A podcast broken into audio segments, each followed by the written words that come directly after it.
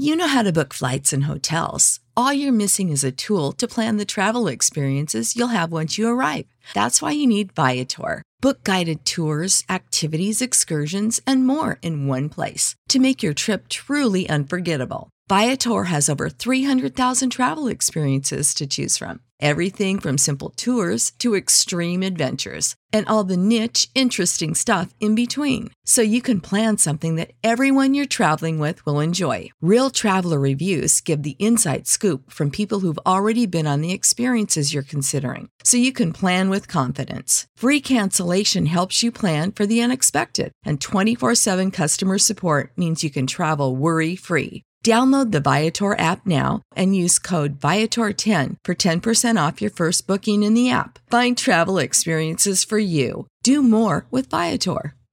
Save big money on your outdoor project now at Menards. We have everything you need to keep your outdoor power equipment running smooth so you can keep that lawn in tip top shape or enjoy some time on your boat. Right now, all FVP, lawn and garden, and marine batteries are on sale through May 5th. Check out our entire selection of FVP batteries today and view our weekly flyer on menards.com for more great deals. Save big money at Menards.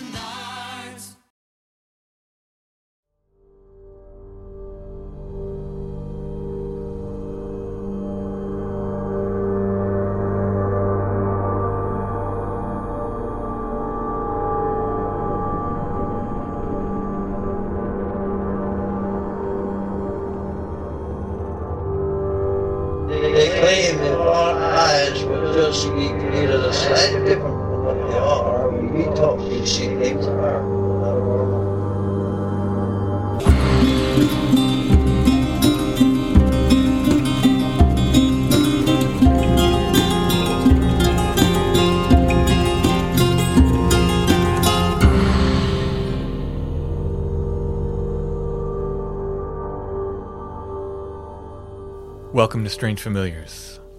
Riddle me this, Allison. Yes. How are you doing tonight? I'm doing well, but I wanted to say hello to everyone who wasn't feeling very well and just tell them that it's temporary and that if you're listening to this and you're feeling sick, you'll be better soon. You talking about a Omicron thing? Or are you talking about mental or both? Maybe both. Yeah. yeah. Omicron, like Delta and Omicron, they sound like parts of like a sorority or fraternity you don't want to be involved in. yeah. No one. You're no like, one wants oh, to join I that. don't want to rush Delta, Delta, Omicron. yeah. Yeah, No one wants to join that one. I think that's one where they just choose, it chooses you. It's like skull and bones. So tonight we're going to be talking with CJ, who's got Bigfoot encounters and spirit contact. And a little bit later, we're going to be talking with Jesse, who has another one of these disembodied legs encounters. I didn't know that this was going to be an ongoing I'm happy to get the disembodied legs accounts, but I'm kind of sad that they've overtaken Bunny Man. We need more Bunny Man accounts. And then I think somewhere in a parallel universe, someone has like the disembodied tops to all these disembodied legs. It's happened. I mean, there's been accounts of it, you know, where people. You don't tend to see people without legs running by, right? Um, yeah, I don't know. I don't do know. pe- how do how do spirits without? Well, I think the idea that with the disembodied legs and the the torso with no legs is that the other parts are there. We're just not seeing them somehow. I, that's the way I read it, anyway. I could be wrong. I mean, who knows? Who So this is kind of like the like you remember on Sesame Street, they do that black light thing where sometimes they'd have like people dress all in black and then they'd have like hands that like gloves that were fluorescent. Oh, or something yeah, like that. yeah. So it's like that. So like the whole thing's there, but you're only seeing part of it. I mean, that's the way I read it. I mean, I could be totally wrong, but my idea is that if you had a baseball bat that could hit paranormal things, whatever they are, mm-hmm. and you saw these disembodied legs walking by, and you took a swing at the torso, You'd you hit- you would hit something. Hmm. You just can't see it. But I could be wrong. I mean, who knows? You just want a Thor's hammer. I really do. I do. My buddy showed me these. It's for working out. My buddy Mark showed me, and they're like big, heavy rubber hammers that you swing around to exercise with. And I, I had some serious Thor fantasies. I was like, I could do that instead of weights. Get one of these hammers. and I knew that would be your reaction. That's precisely why I haven't ordered one yet because of that reaction there. This isn't like the great shake weight debacle of I mean, you could shake it, I suppose. but it's just a big rubber hammer. It's like a cartoon hammer, basically the size of these things. But it's exercise equipment. Yeah, because it's off balance. I guess it's kind of the idea of like kettlebells, you know, and you, you whatever. I'm not a uh, fitness trainer, believe it or not. Before we get to our stories with CJ and Jesse, I want to mention that Department of Truth number 15 has been released. And I did a store variant cover for that for Riverbend Comics. It's technically a Riverbend Comics exclusive. You can get it from Riverbend Comics. They have signed copies. I signed a bunch of them there at Riverbend the other day. I think the signed editions, I think they have two different packages. One comes with a trading card with more Mothman art that I did, and one comes with Monsters Under the Hospital Bed, or you can just get it unsigned from them. And through a special deal with Riverbend Comics, we also have copies in our Etsy shop. But those would just be signed copies. They won't come with a trading card. If you're wondering where the best place to order from, it's either us or Riverbend. It really doesn't matter. We are great friends with Riverbend, and we're happy whether you get it from them, and we're happy if you get it from us. Either way, however you want to do it.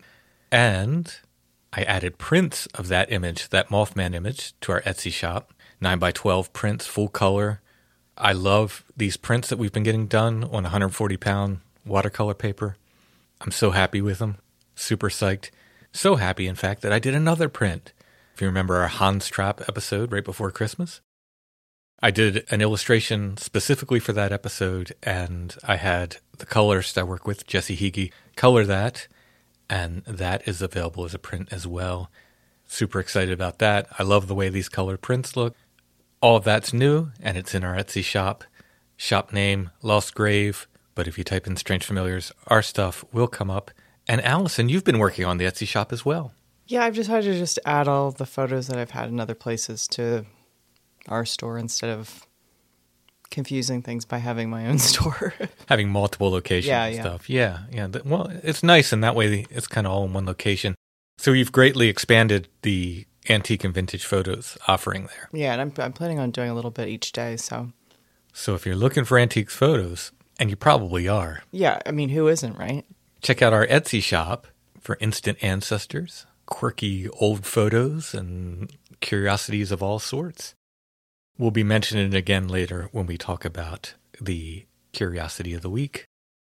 All right, so without further ado, let's start with CJ. Now, she has this really early Bigfoot encounter, which happened when she was so young. She actually said she isn't 100% sure it wasn't some sort of dream, but she had nightmares for years and years about this, a, recurring nightmare about this. And then she has this other encounter later on, which was not a dream in no way. She was very much awake and she saw this creature and it kind of made her think yeah i don't think that earlier encounter was was a dream at all. I think it was an actual encounter. Really really interesting. She got a pretty good look at the creature. She describes it for us. And then she goes on to talk about the spirit contact she's had throughout her life it starts in the same place she saw bigfoot though which is interesting to me. But uh, you know are they related? Who knows? But she has these other encounters with these you know other things throughout her life. Let's go ahead and hear CJ's stories.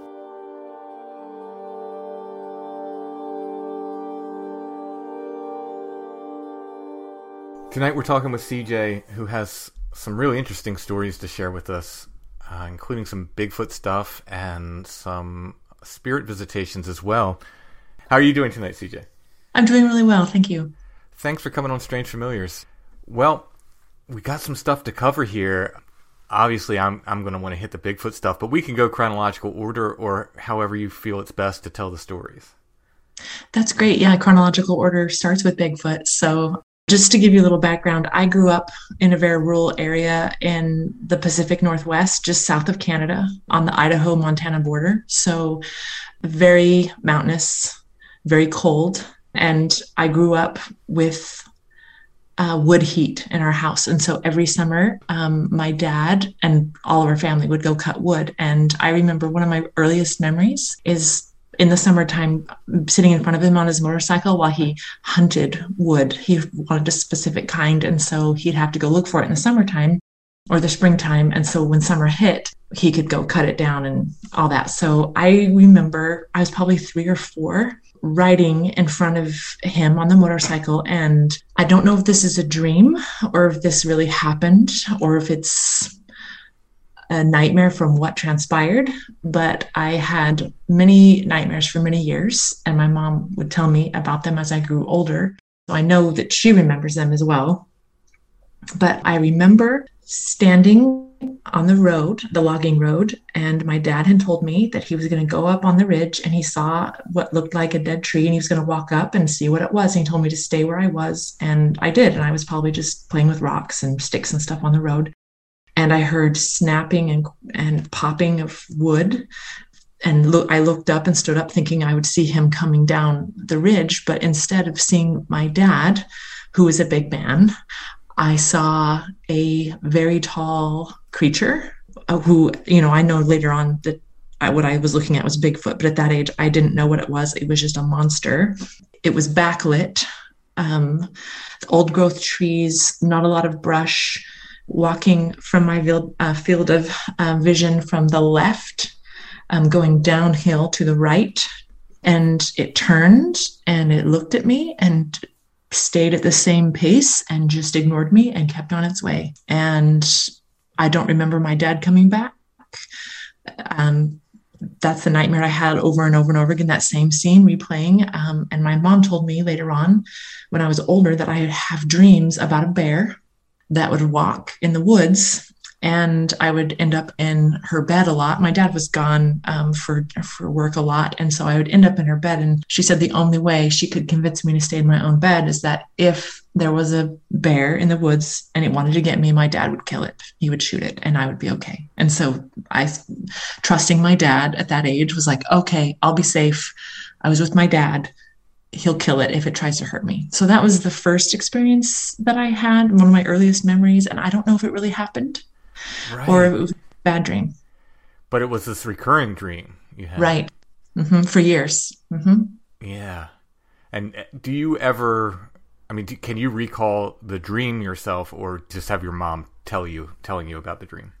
I can recall it. If I close my eyes, I can see it. I can see that it's early spring. I can see the light, the early morning light, you know, coming down at an angle through the trees.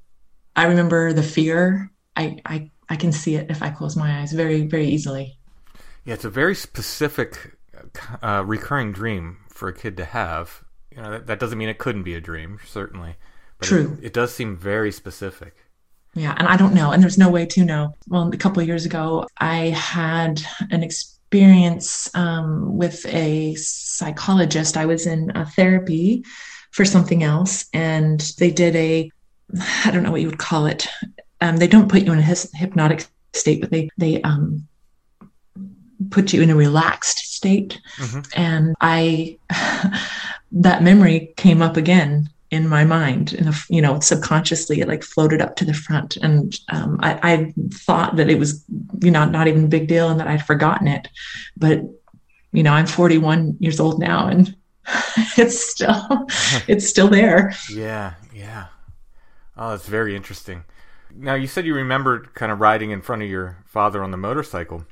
D- do you think that is that part of the dream, or is that an actual memory you have?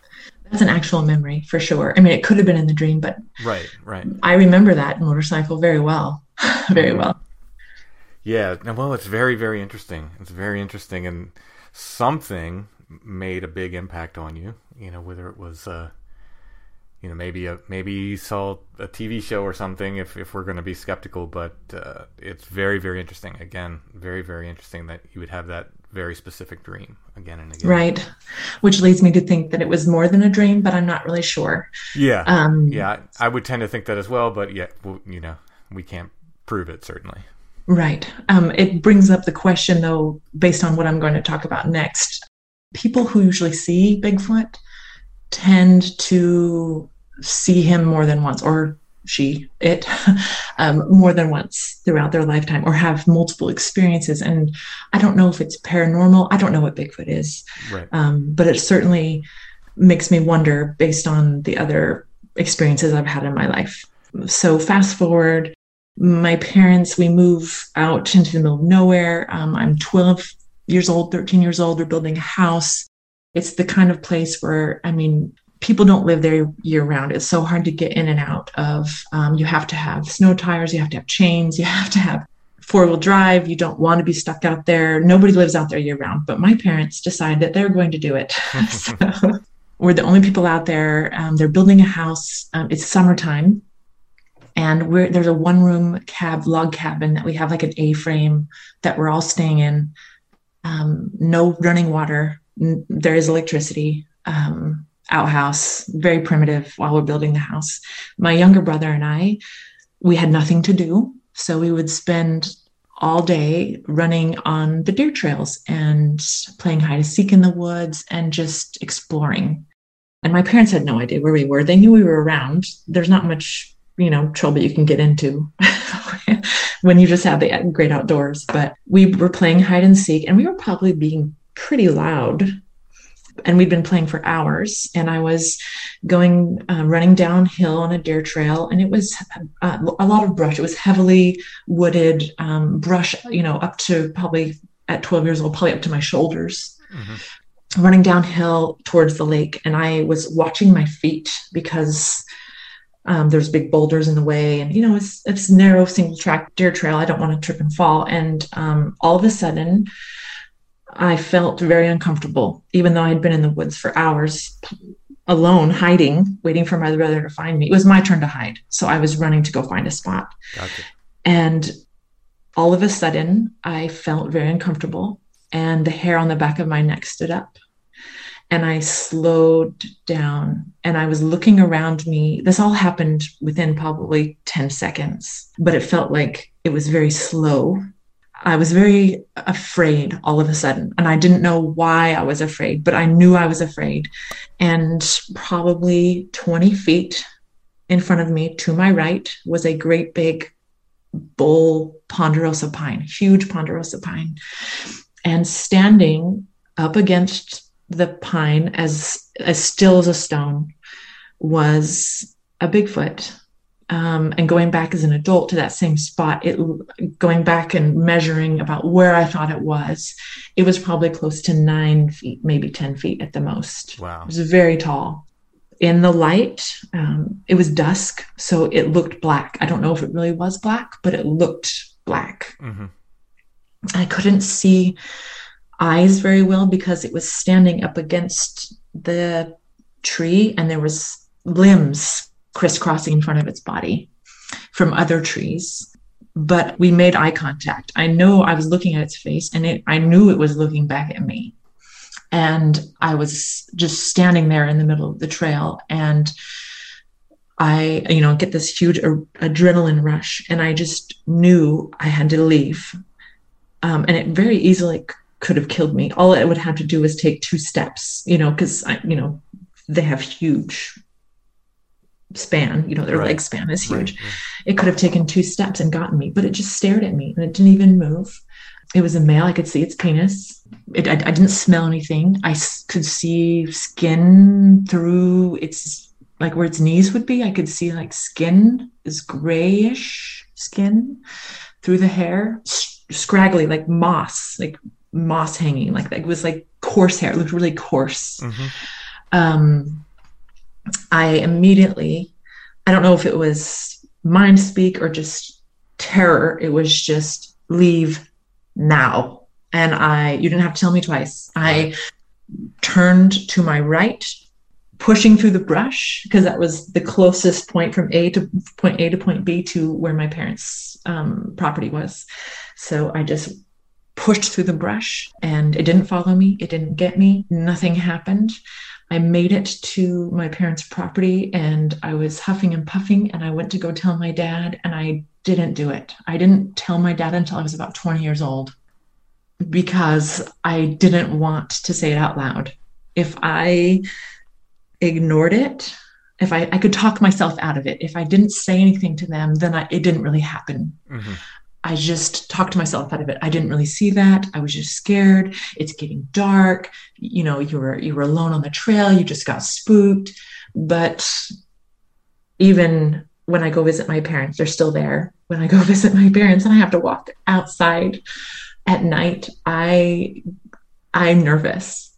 I'm nervous to walk outside alone. So anyway, that's my other Bigfoot story. Yeah, yeah. So, um, you said your father was a was a big guy, or is Yes. a big guy. hmm So you would have been, you know, familiar with tall people. So as you see this thing, you recognize as a kid, this is this is bigger than Dad, for instance. Oh, absolutely. Yeah. My dad is six five.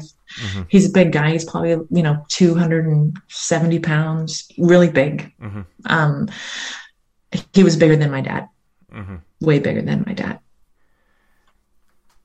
So you could see like skin through the hair, so so kind of black hair, hmm and then you could see. Did you say it was grayish skin? Yeah, it was kind of grayish skin. I don't know if it was just that's the color it was, or if it was the fading light. Right. Um, I could see clearly, but it was just kind of like at its knees, the hair wasn't as thick. hmm It was more sparse, and so I could see the skin. But everywhere else, it was pitch black.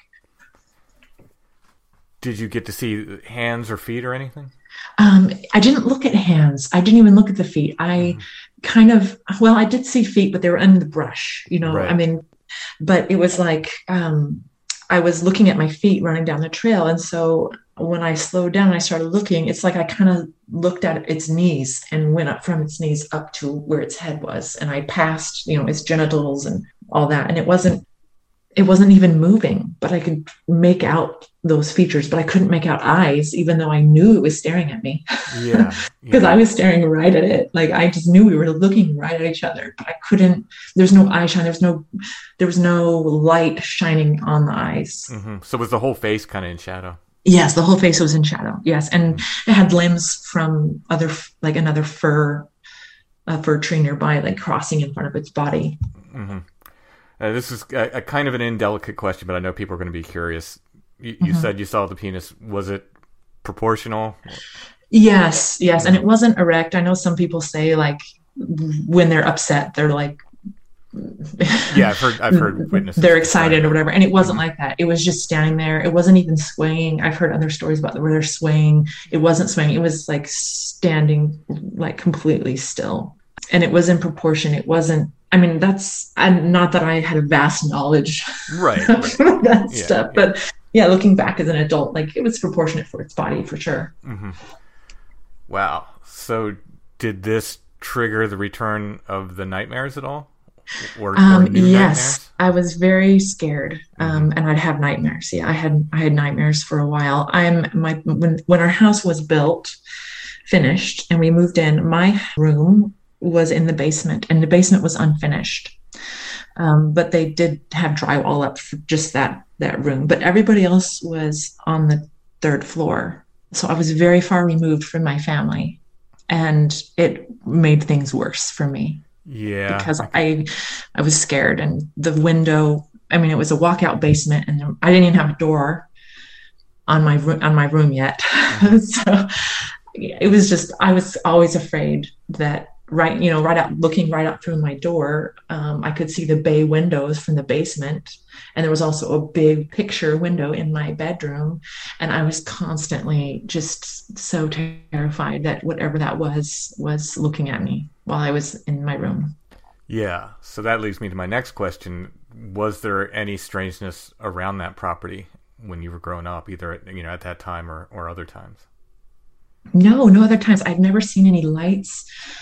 I haven't seen any other strangeness, but I did have par- I've had a lot of paranormal experiences with spirits, and, and I'm not sure what Bigfoot is. I I'm I don't know. I I swing back and forth on the pendulum that you know it's it's it's an alien. There's no way it could have all these properties. You know all these Right. Sure. Yeah. you know, and then I know I don't really believe in aliens. So, you know, I don't know. I just have this pendulum swing constantly. Like, I don't know what it is, but it, I just know it's high strangeness, right? Mhm. It's very strange. Yeah. And it doesn't seem to fit any one mold. Yeah. Yeah. Does, um, I I feel very similarly about it. So did the spirit stuff happen in this start happening in this same house? Yes. Um, so, same age, 12 or 13. I'm not sure. Our house was built by then, so probably 13. I woke in the middle of the night, 3 a.m. Seems like the magic witching hour from a dead sleep, wide awake and fearful. knowing that there was somebody in my room. And it was, I don't know if you have a dog or a cat, but it's like when you your dog or cat walks through your room, you can hear them walking on the carpet. Yeah. Oh, yeah. Yeah. I would could hear that in my room. Mm. Um, and then somebody said my name, and I was frozen in fear. I was f- afraid to move because in my mind I thought if it knows I'm awake, it will get me. so I laid perfectly still and prayed over and over and over again God, make it leave. Please make it leave. And it didn't bother me. I felt something sit on the end of my bed, Ooh. but it didn't talk to me again and it did not touch me. And then at 5 a.m., I laid there stiff as a board um, until 5 a.m. And I heard my mom get up and start a fire. The fireplace is right above my bedroom. In the Pacific Northwest, at 5 a.m. in the winter, it's pitch black outside. um, so I was brave enough to run upstairs and I told my mom what had happened. And she told me something very interesting. She said, she asked me if I talked back to it, and I said no. And she said, "That's good. We don't. We shouldn't talk to them. Talk back to them." And she told me that she had had an experience a lot like mine, and so had my two elder sisters. Oh, interesting. Yeah, and so uh, I don't. She's like, I don't know what it means. She's and then she talked to me because I mean we're I grew up in a very religious family, and she's was saying like, did you invite something in? And I said, I don't know even how you would invite it. And she's like, well, playing with Ouija boards, or I'm like, I don't even I didn't even know what that was. Right. right. um, you know, but she was trying to talk to me about okay, so if you haven't invited it in, it probably was benign. But it did know my name. And so she said maybe it was a family member. So I don't know. So, but I was afraid to sleep in the basement. And for a year, I slept on the couch upstairs where if something happened, I could call out and my parents would be there. Because when I was in the basement, if I yelled, there's no way they would hear me. Yeah. Yeah. Hmm. And it that just happened the one time. yeah, that's, yeah, in my adolescence. And I don't know if it's, I've read stories or heard stories about, you know, prepubescent children having experiences. Um, and some psychologists think it's all like hormonal and that somehow we can command elements and or Right. I, I can't explain it. I don't I don't think that was the case. I don't think that's the case at all. But the veil has always been very thin for me. Um, I've seen my grandmother who has passed um, a couple times. She's spoken to me a couple times. Um, Wow. So I don't. And my my little brother is the same. He's he's seen her a couple times as well. So I don't know. I don't know if it just runs in the family because my dad has also said um, he he gets up at like 4 a.m. He gets up really early, and um, I came down for breakfast. I was in college, and I came down for breakfast, and I was talking to him, and he said, "My mom came and saw me, visited me today," and I said, "She-" "I was like, she did," and he said, "Yeah, I was reading the newspaper, and and I I felt like she was there, and I looked up, and out of the corner of my eye, I saw my mother, and then she fluttered away, and." I just had this feeling like she just came to check on us and see if we were okay. So I, I don't know if it just runs in the family or what, but I've had multiple experiences, especially in my later years. Is that next in order? The Yes, I've seen spirits, I guess you could say, um, off and on, um, out of the corner of my eye. Mhm. Um, most of the time, if I look at them, I can't see them. But if I just hold still, I can see them on periphery moving. It's very So- interesting. I, I don't know if you've you've heard me describe the lights we see at Site Seven, for instance. That's how you pick them up at first from the peripheral. Now, we, we once you get them that way, you can focus on you know with the regular eyesight, but it's through the periphery that you'll pick them up at first. Someone told me that it's because at night our our uh, peripheral vision is actually better. So, but I don't know if that figures into spirits as well. You know what I mean? But it's it's very interesting that there's that that correlation there because that's how It is interesting. yeah that's how you see those lights. I mean that, that's the the way you'll pick them up at first. Then you can focus in on them.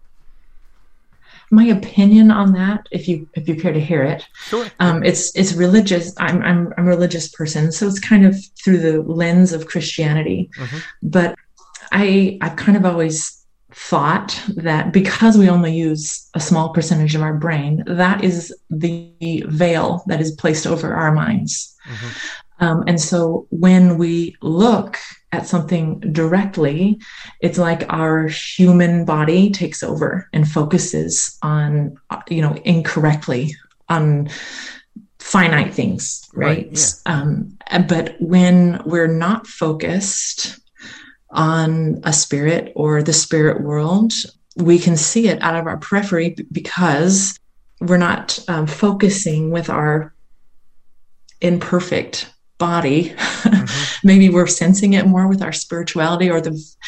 Um, I don't know if that's making any sense. No, to you, it does. but- It's almost. I mean, it's not exactly, but it's almost like the left brain, right brain kind of thing. Right, right. Yeah, yeah I just, exactly. Yeah. I just kind of been of the opinion, and it's not, of course, like church doctrine or anything like that. Right, right. I just, I was kind of explained it that way. Um, so if I'm, if I'm looking right at them, it's like my, my brain takes over, and the veil is thick, and I cannot see them. Yeah, the logical if- brain says no.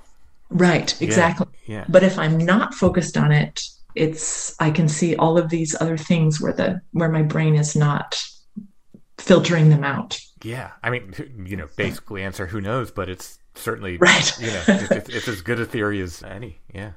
Right. Well, that's just how I. Who knows? Yeah, you're right. Who knows?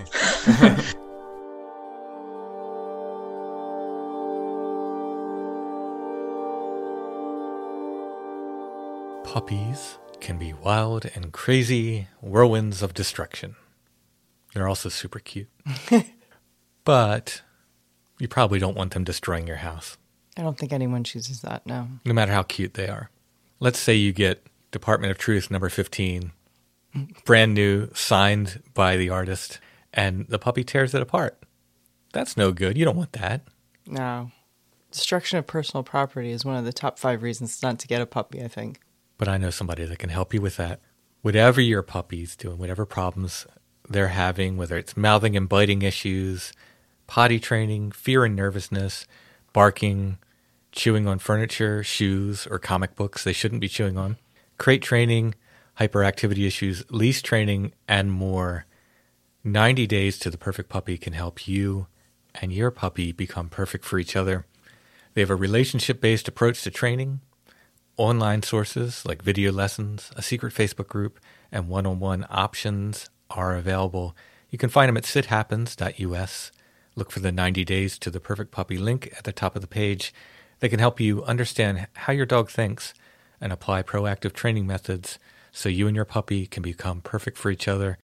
Again, that's 90 Days to the Perfect Puppy. You can find them at sithappens.us.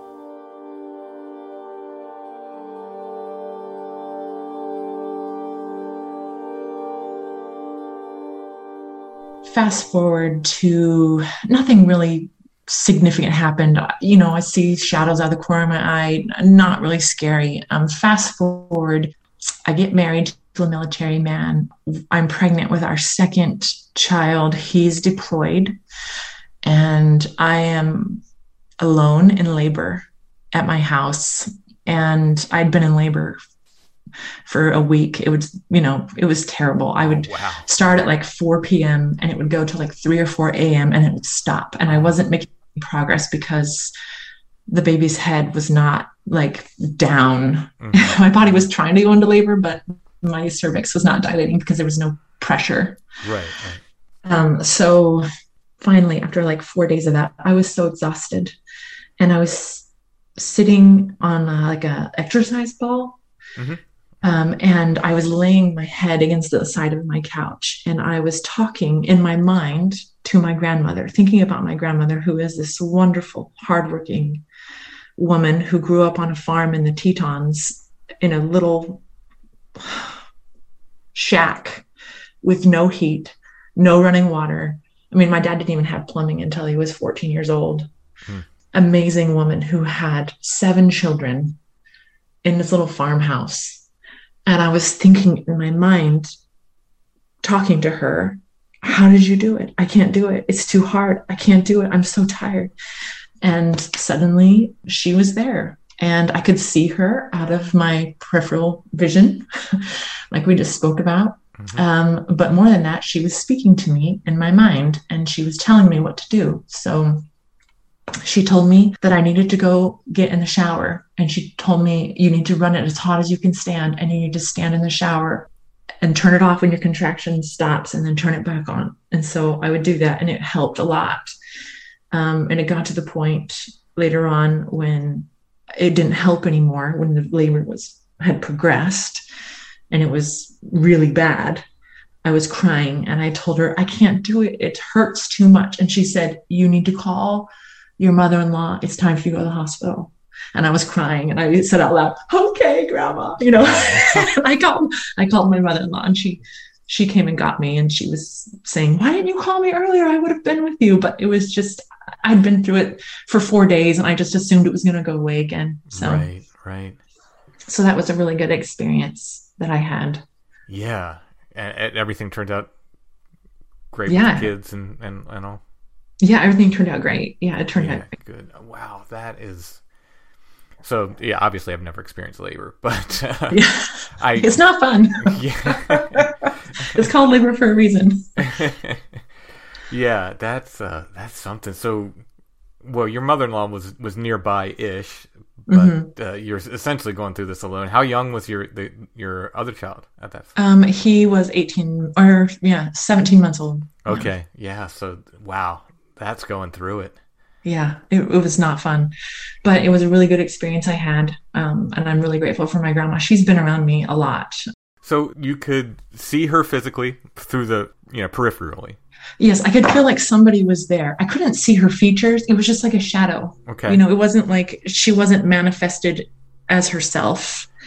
And could you hear her Um, speak audibly? It was just her voice in my mind. Okay. Okay. She didn't speak out loud auditorily. It was just right in my head. But what she was telling you to do, for instance, to get in the shower, that wasn't. It's not like a doctor had told you that or anything. This came from essentially her, from from this. Right. this- Right. Yeah. I didn't Yeah. I had never I didn't hadn't thought of doing that. Mhm.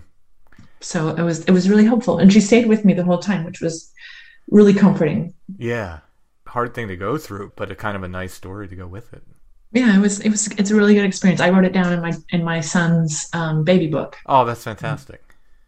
Yeah, I hope he you know, I, I didn't want it to just go away. I Right. wanted it to be remembered. So Yeah.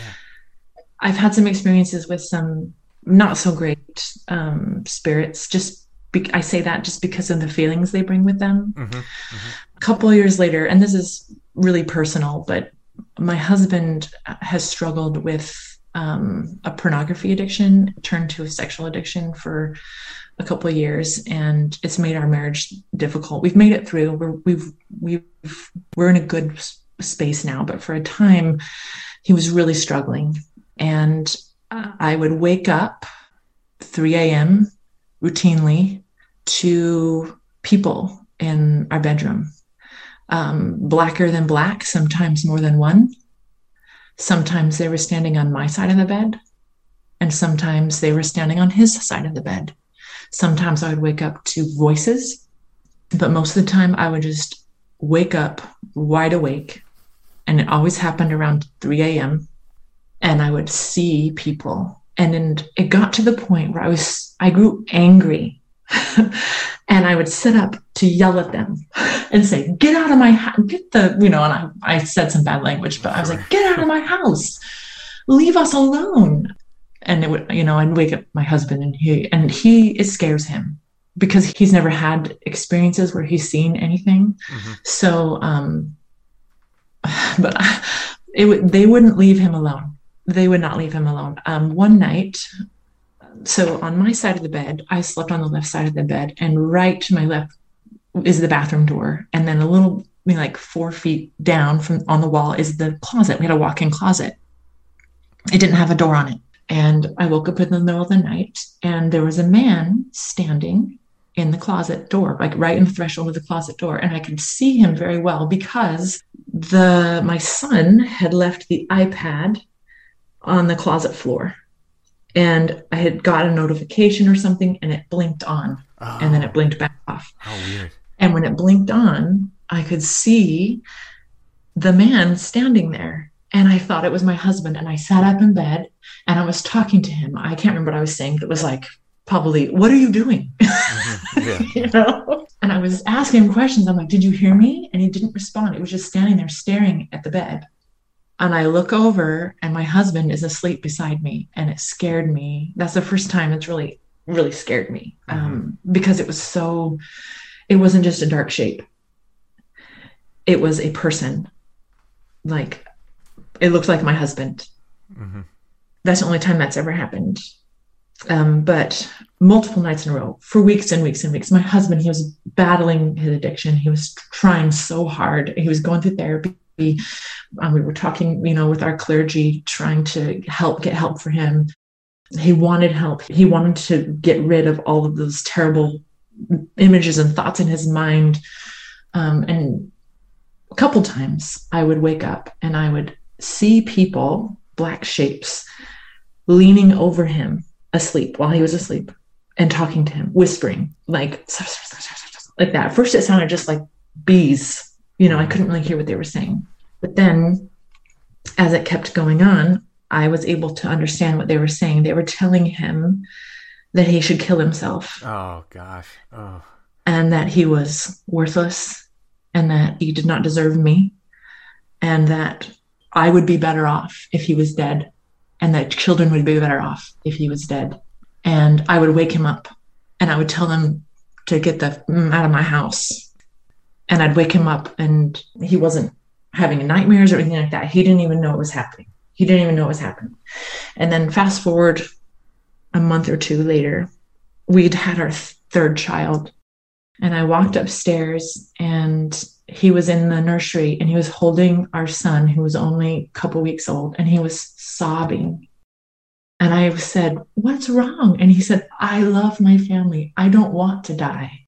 And then it hit me like, oh my gosh, these entities, they're pouring poison in his ears and it hasn't been falling on deaf ears. It's been subliminally absorbed and he's been having suicidal ideation Right. Right. and that's not the first time he told me and then he confessed to me that multiple times he'll be driving down the road and a thought will come in his mind that he should just drive off the road and kill you know like he should just drive off the bridge or drive into a tree because if you if you look at it through a christian lens which i do satan doesn't want us to have a happy marriage. He doesn't want my husband to be healed. He doesn't want him to be whole and happy. So he's going to do whatever he can to disrupt our family and disrupt our lives and make him unhappy. Mhm. So now, from now, ever since that happened, I think whenever I'm having bad thoughts about myself or about somebody else or whatever it is, I stop and I think, well, who is pouring poison in my ear? Like, who is telling me these things? Right. Um, because they are real and I've seen it and I've heard it. And so I know it happens. I just think that there's angels all around us. There's Satan's angels. They're very invested in causing turmoil. And then there's good angels, you know. And so I just think we're surrounded all the time. I think the veil is keeping us from seeing them, but they're around us constantly, all the time. No, I, I know some listeners are going to agree with you, some are going to disagree, and That's say fine. You're mistaken. Exactly, it's absolutely fine. But when I talk to people, I allow them to interpret their own experiences. So I'm interested in your interpretation of it because we can always say, "Oh, it, was this, it was that." Play that game where, in the end, no one can really prove too much of anything. But they're your experiences. I'm interested in, in your take on them. So, given that, and given what you mentioned earlier uh, about your your experience when you were younger and your mother said, you know, did you in- invite this in? Is it uh, your understanding that these sort of, the, we'll just call them negative entities, were invited in by your husband's activities and, and proclivities? Well, my opinion is, and it's just my opinion because I don't know, Right. but right. my opinion is that people who have passed on, who have had similar issues, want to hang around people who have those issues. Okay. Okay. um, That's my opinion. I don't know if it's true, Mhm. but if you have an alcohol problem and you die and you can't drink alcohol anymore, but you want to so badly, you still have the same urge, you're probably going to hang around people who are alcoholics. I don't know. I don't right. know. Right. Sure. Yeah. I have no idea. But I, my husband, who had all these bad experiences growing up, which led him into this addiction, hmm had a lot of a lot to a lot of hurdles to jump over and a lot of images to get out of his mind. I don't know if it's because those entities that I saw and heard were once living people or if they were I, I don't know what they were tim i just i'm just trying to make sense of it you know sure. and like yeah. Yeah. And there's, Ex- like I said, this, this is we're in no right or wrong answer territory. I, I'm interested in your perception. You know. it very well could be because he w- invited them in through his activity into our home or it could just be that Mm-hmm. and, and by the way, by that, I'm not I'm not blaming him. You know what I mean? I'm not. oh I'm not- right right I, I didn't take it that way i didn't Yeah, take it that yeah. way and i don't blame him either i Mhm. i'm grateful that he has worked so hard to overcome his past Mhm. so i'm really proud of him but i don't to answer your question i don't know Right. Yeah. Yeah. it's hard to say i, I mean i can't say and at, you know as you're sitting here you know telling me the story i'm i'm wondering do we all have these shadows and and just some of us never get to see them you know uh you know whispering these these bad things you know here and there it's a frightening concept you know It is frightening.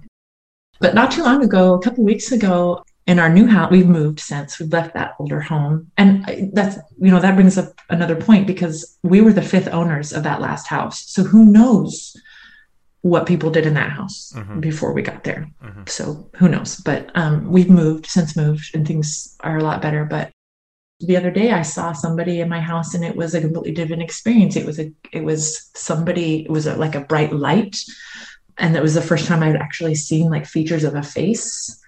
Um, there was blue eyes and blonde hair and bright light around it, and then it was gone like within a second, and it was really interesting. I don't I didn't know who they were. right right Never I'd never seen that person before in my life.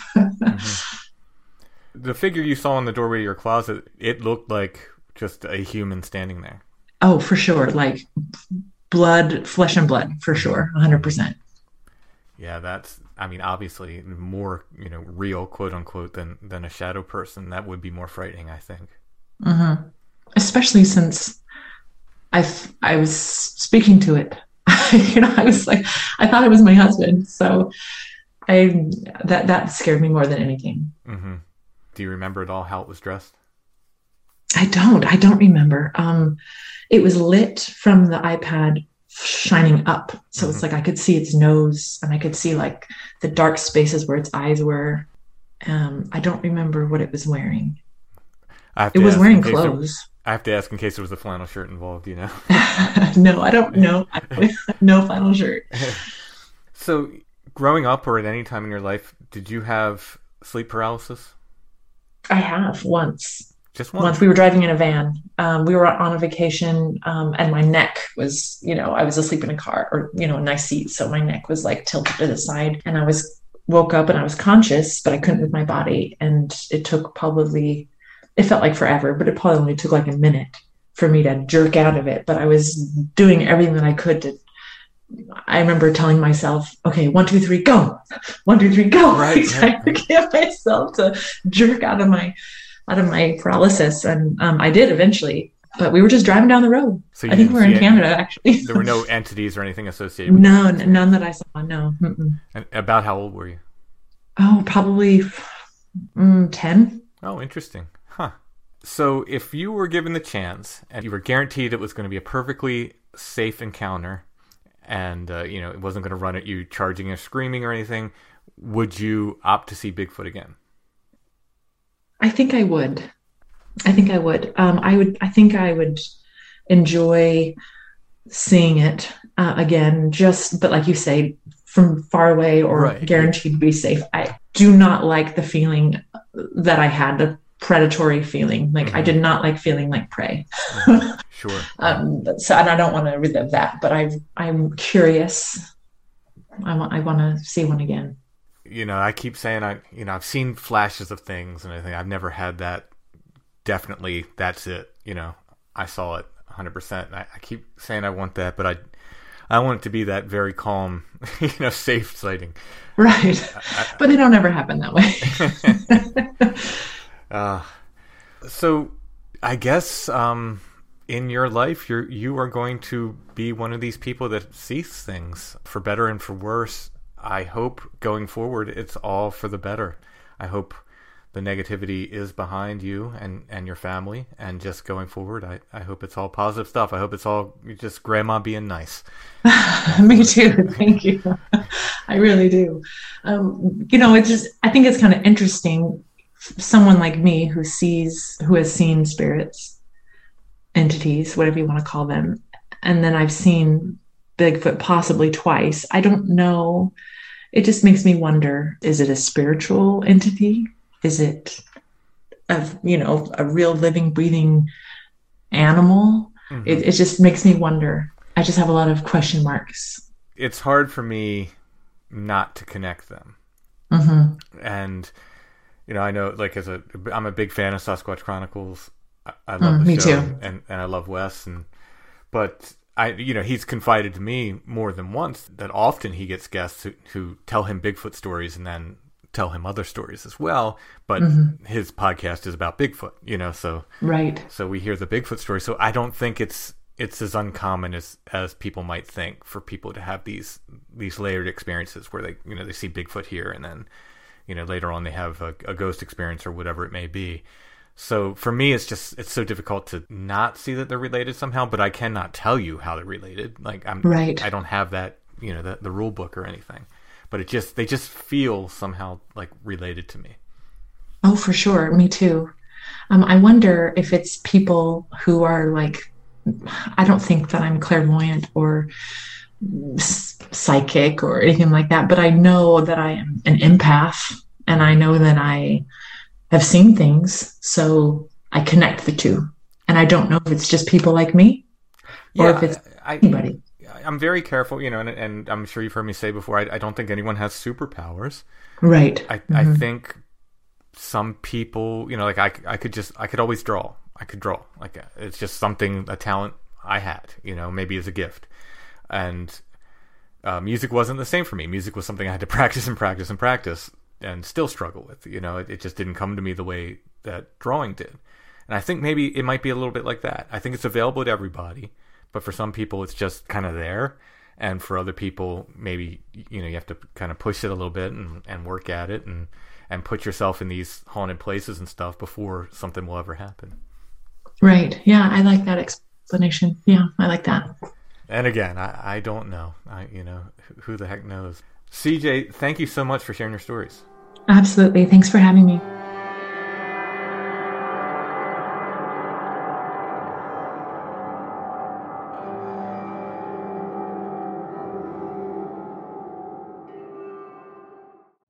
You know how to book flights and hotels. All you're missing is a tool to plan the travel experiences you'll have once you arrive. That's why you need Viator. Book guided tours, activities, excursions, and more in one place to make your trip truly unforgettable. Viator has over 300,000 travel experiences to choose from. Everything from simple tours to extreme adventures and all the niche, interesting stuff in between. So you can plan something that everyone you're traveling with will enjoy. Real traveler reviews give the inside scoop from people who've already been on the experiences you're considering. So you can plan with confidence. Free cancellation helps you plan for the unexpected, and 24 7 customer support means you can travel worry free. Download the Viator app now and use code Viator10 for 10% off your first booking in the app. Find travel experiences for you. Do more with Viator. When you need mealtime inspiration, it's worth shopping Kroger, where you'll find over 30,000 mouthwatering choices that excite your inner foodie. And no matter what tasty choice you make, you'll enjoy our everyday low prices, plus extra ways to save, like digital coupons worth over $600 each week. You can also save up to $1 off per gallon at the pump with fuel points. More savings and more inspiring flavors make shopping Kroger worth it every time. Kroger, fresh for everyone. Fuel restrictions apply.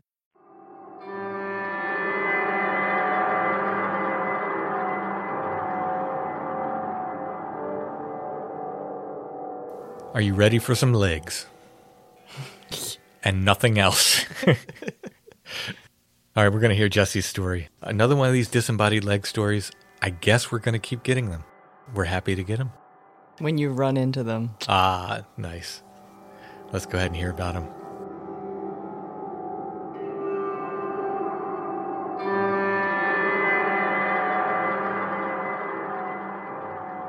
Okay, tonight we're talking with Jesse, who has a pretty strange thing she wants to share with us. You saw something walk across, was it your grandparents' lawn? Yeah, uh, some disembodied pants. Now, when you say pants, do you mean yeah, mean, like legs. yeah, so they had, presumably they had legs in them? I would assume so. I mean, it was, you know, a pair a pair of legs in pants walking across the yard. Wow. So, as much as you're comfortable, you know, what year and where did this happen? Sure. So, um, I live in the DC metro area now, but I grew up in southwestern Virginia in the Appalachian Mountains. And this would have been about 30 years ago. Um, I spent a lot of my life living with my grandparents, who I call Memaw and poppy. So if I refer to him, that's who I mean. Okay. Um, in a holler in southwestern Virginia. And this had to have been about, I'd say about 28 to 30 years ago. I'm not quite sure on, on the exact year. And I was probably about seven or eight, something like that. I had asked my mom about when it would have been specifically because I knew it was either Thanksgiving or Christmas. And she said it would have been Christmas, given the details. So it was on Christmas about 30 years ago, 28, 30 years ago, because my uncles were home visiting. So that's the reason I know it was around that time. Gotcha. Because my uncles and their families was home at Memaw and poppy's, I had to give up my bedroom, you know, so they could stay in there. And my grandparents, my mama had put me to bed in her room for like early because the grown folks was going to stay up and play rook and you know be grown folks. Right. Yeah. their bedroom was on the front of the house. And i remember that year my dad had said he he might also come for christmas. And so i was real excited. I kept thinking maybe he would show up. And uh, i hadn't been in the bedroom in the bed in their bed long and the floodlight turned on on the front of the house and the dogs got started barking so i stood up on the edge of the bed and looked out the window and i saw a I, it was a pair of pants walking across the yard. It, you know, legs. It looked like like colored jeans walking from down at the gravel where we parked at up towards the house. And I knew I wasn't crazy because the dogs were coming up alongside it and barking at it, and the dogs was reacting to it. How close It- did the dogs get to it? Um, pretty close. I mean, it was close enough in the floodlight that I could see the dogs flanking it. I remember I wasn't scared by it or anything, but I was just really confused by it. Yeah. Yeah, I guess Yeah. so. And so I ran out of the bedroom into the living room where all the grown folks was at, and I was trying to tell them about it, and they thought I was lying. And so I got a whooping for telling tales Oh. and got sent back to bed. And so, you know, growing up, I'm almost 40 now. I never really told anybody about it. And it seems like such an absurd story. It's absurd, you know, like who's, what even is that? Mm-hmm. That I never really thought to tell anybody about it. I just chalked it up to just one of them weird things. I mean, especially if you're from the Appalachian Mountains, I mean, weird stuff happens all the time. And, you know, that's just how it is. And then I remember you know that show, uh, paranormal. It's either oh the Fact or Faked show where they try to recreate paranormal stuff. I you know there's so many paranormal shows they all blend together for me. Yeah, this one this one was probably like six or seven years ago, and uh, they showed this clip of this that Fresno Nightcrawler. Right. Yeah, I was going to ask you if, And- if that reminded you yeah. of what you saw. And I remember when I saw that, I it like really shook me because it looked so much not exactly the same, but I feel like in the mind of like a seven year old, the way you might explain something like that would be like a walking pair of pants. you true. you know. Yeah, true. and I just really was floored and I felt like really vindicated, you know, because I wasn't crazy and somebody else had not only seen something like this, but supposedly caught something like this on camera. And then, you know, I listen, I, I know you I like your podcast, I like this kind of, you know, content. And so a couple months ago, I had been listening to a couple episodes and other people were talking about seeing these disembodied legs or pants or however you want to call it in Yep. different settings. And that made me feel vindicated even further. Yeah, we've had probably four of them now, including yours. Yeah. And, you know, I consider myself a rational person. I have multiple science degrees. You know, I work professionally as a science specialist. I don't discount the experiences people have, but I'm not willing to accept every single experience. But I know what I saw, and I don't have any explanation for it.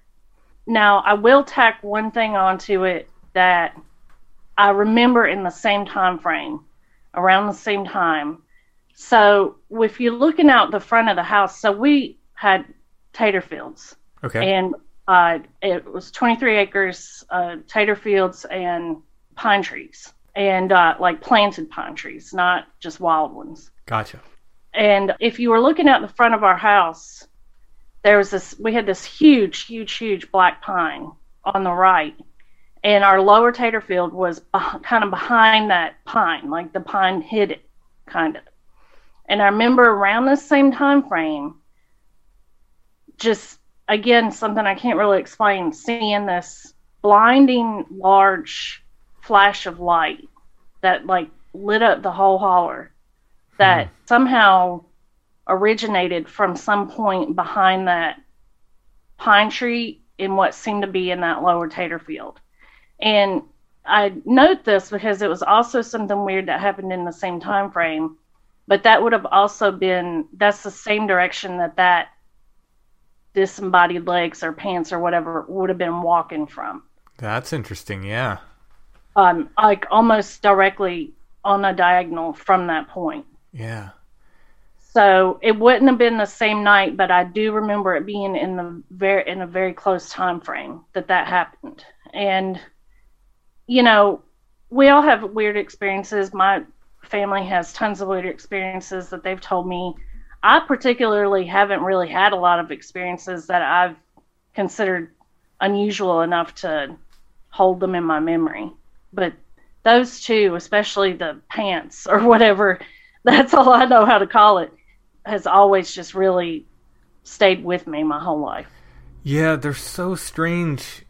And, you know, when we started getting multiple people reporting them, I just, they're so interesting, but they're one of those where you just, well, where do we put this? You know, wh- where do we put this? You know, it's so strange. But once, you know, multiple people start saying they saw it, and we, I didn't take the report, but I've come across reports of people seeing, you know, half a Bigfoot, you know, just, just the legs Right. walking a, as well. So, yeah, it's so weird. It's so weird. And uh, you know, as far as you can recall, it looked like normal pants.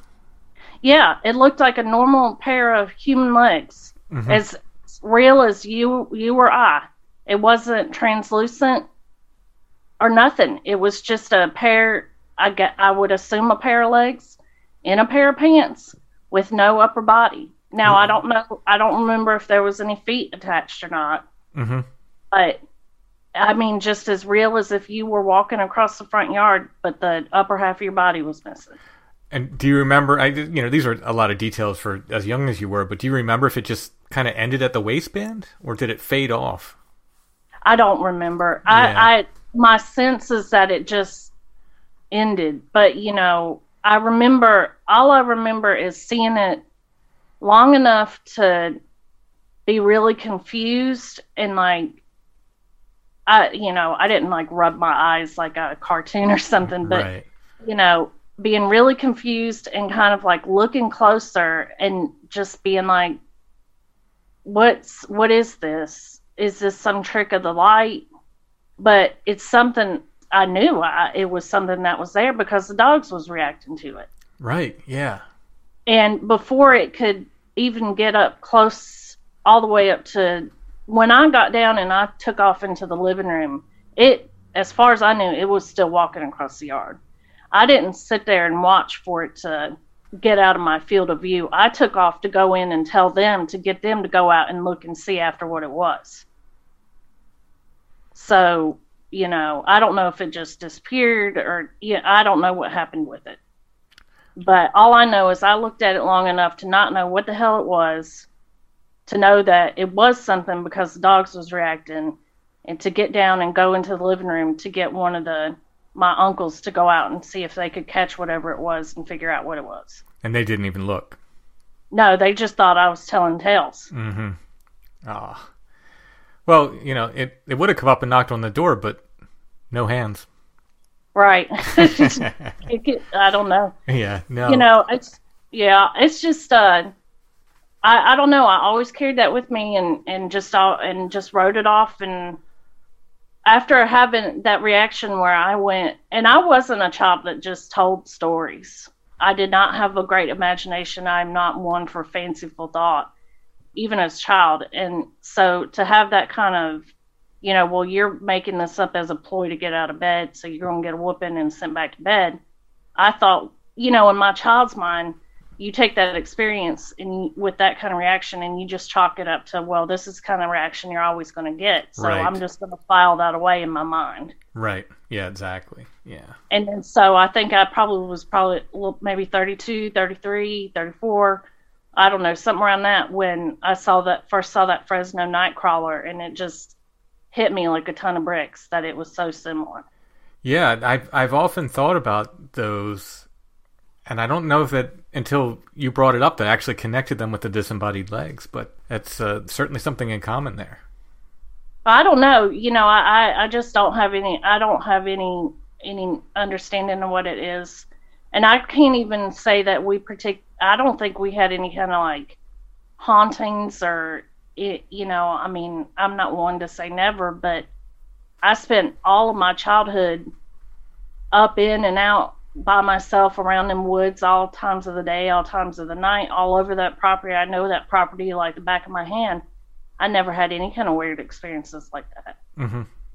otherwise. Yeah. So, you know, When you came back to the bedroom after you got sent back, did you peek outside again? oh, I don't remember. I just remember that first part. I don't remember anything after it. So, Probably where they'd uh, you know wherever they were walking to, they'd they'd well walked away by then. But uh, I figure they made it to their destination. well, it's very strange and very interesting, and we'll just go ahead and add it to the list of uh, disembodied leg stories. So thank you for Sure. sharing, Jesse. Sure, no problem. You know, I've got other stories. If you ever want to talk to me again, they're not mine, but they're my grandparents' stories. Pretty weird. So, Oh, we'll I'd love to get them. We'll we'll have to schedule that. Sure. All right. You take care. You as well.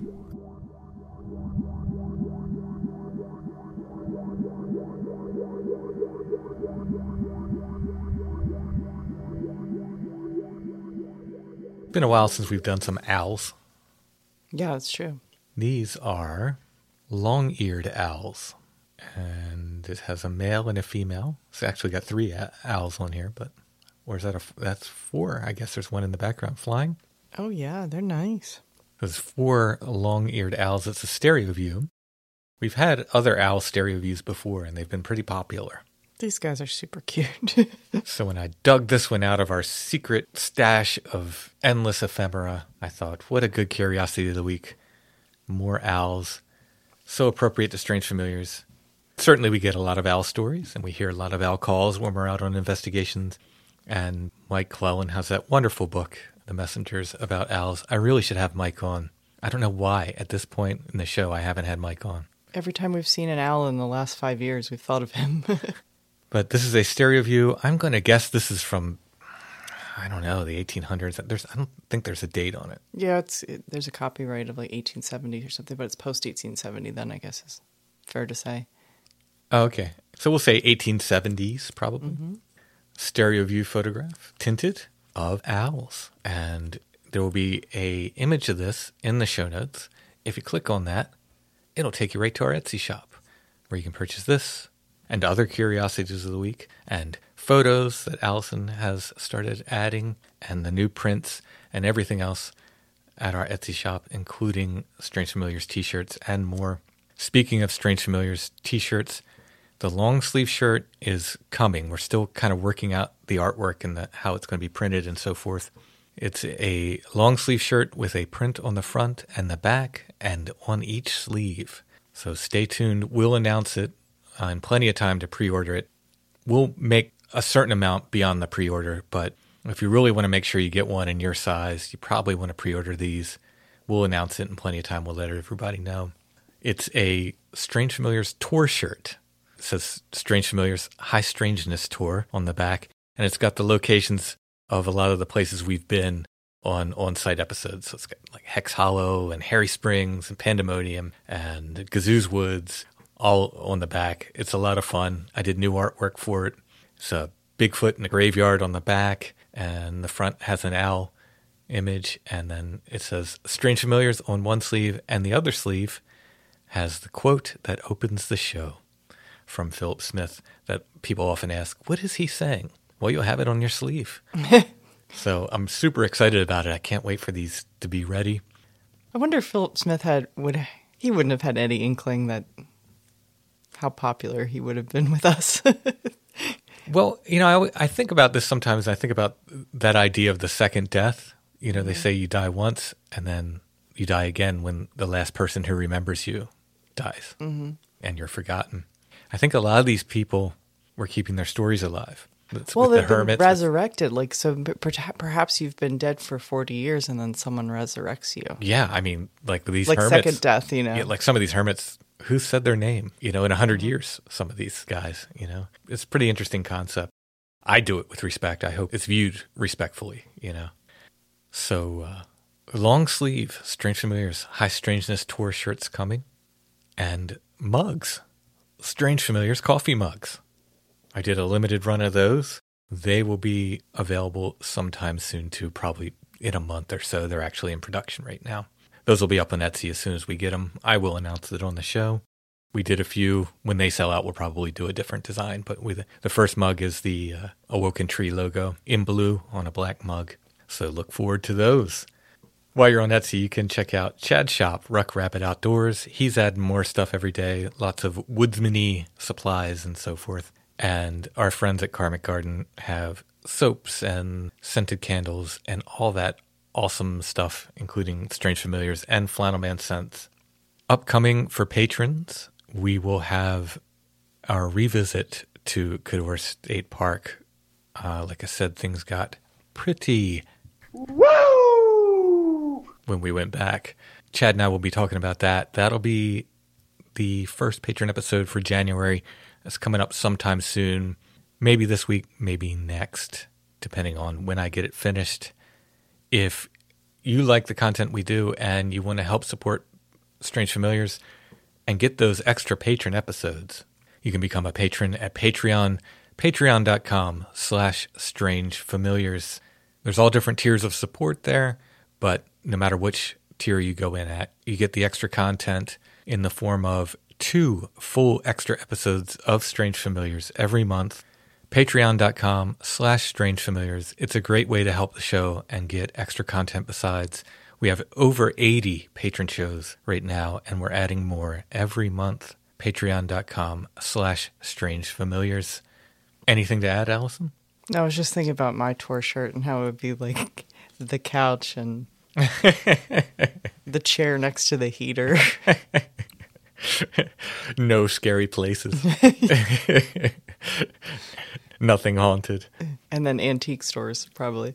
Yes. What would the image be? Oh, it would be Rachel Bond, probably, right? Yeah. If you don't know who that is, we will do an episode on her upcoming. All right, everybody, thanks for listening. Stay warm, stay healthy, and we will be back soon with more Strange Familiars.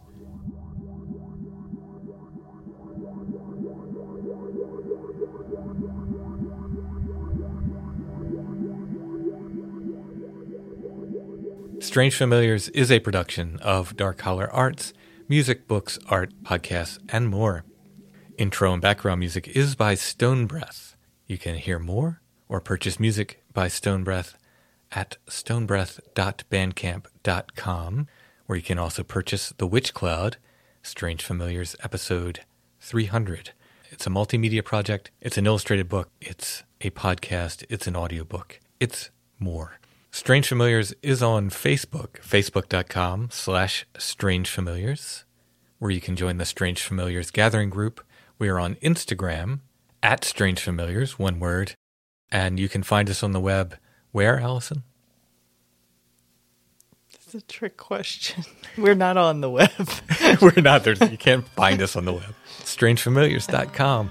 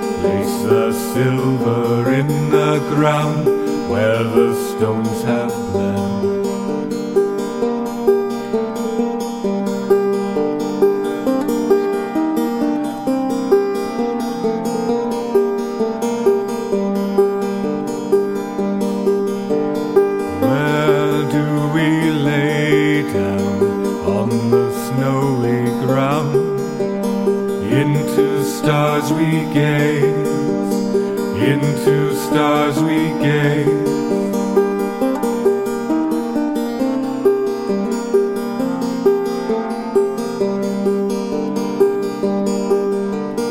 Hear the throatless chant from the formless man. His eyes like fire blaze, his eyes like fire blaze. Touches living hand, living touches the undead.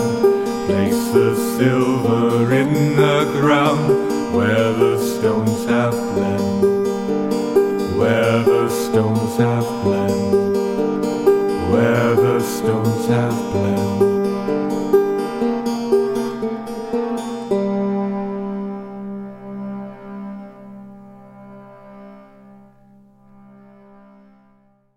Support for this podcast and the following message come from Corient. Corient provides wealth management services centered around you. They focus on exceeding your expectations and simplifying your life. Corient has been helping high achievers just like you enjoy their lives more fully, preserve their wealth, and provide for the people, causes, and communities they care about. As one of the largest integrated fee only registered investment advisors in the U.S., Corient has deeply experienced teams in 23 strategic locations. Corient has extensive knowledge spanning the full spectrum of plan planning, investing, lending, and money management disciplines. Leverage Corient's exclusive network of experts to craft custom solutions designed to help you reach your financial goals, no matter how complex they may be. Real wealth requires real solutions. For more information, connect with a wealth advisor today at corient.com. That's C O R I E N T.com. Corient.com. Save big money on your outdoor project now at Menards. We have everything you need to keep your outdoor power equipment running smooth so you can keep that lawn in tip top shape or enjoy some time on your boat. Right now, all FVP, lawn and garden, and marine batteries are on sale through May 5th. Check out our entire selection of FVP batteries today and view our weekly flyer on menards.com for more great deals. Save